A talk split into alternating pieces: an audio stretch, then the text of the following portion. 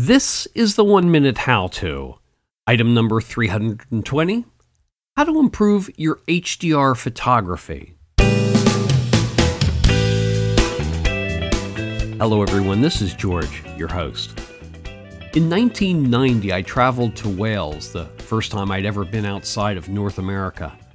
I took a little camera to photograph that beautiful country, and when I got home and looked at my photographs, I was very pleased.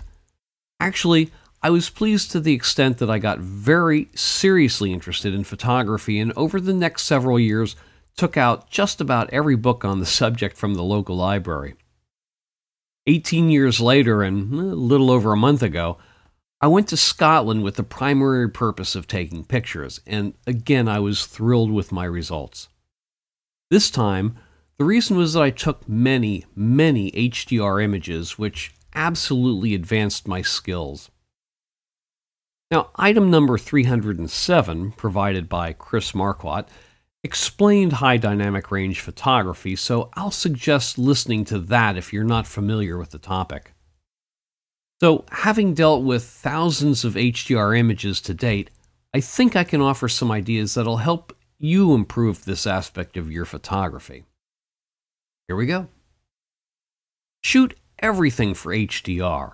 These days, a 2 gig card is very cheap, so why not? You can always decide to just keep the middle exposed image, but you'll retain the flexibility to do true tone mapping. 2. You don't have to have a tripod. Now, without a doubt, a tripod's a great help, but if your camera can do bracketing and has a burst mode, then use both of these to get a spread of exposures. 3. When using Photomatix, try out different settings of the light smoothing.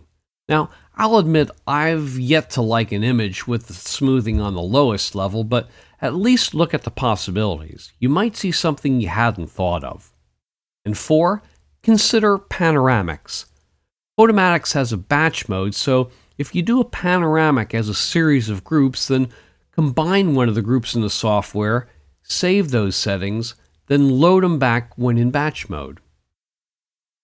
As I traveled through Scotland's highlands and islands, it seemed like everything was a panoramic.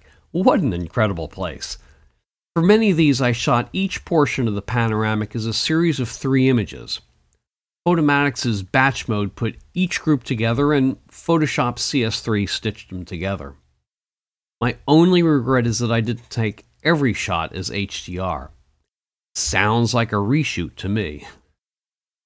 To anyone doubting that these shots can be taken without a tripod, I'll have a link in the show notes to the panoramic I took while at the top of the Sir Walter Scott Monument, which was 44 groups of 3 images each. It's 132 pictures.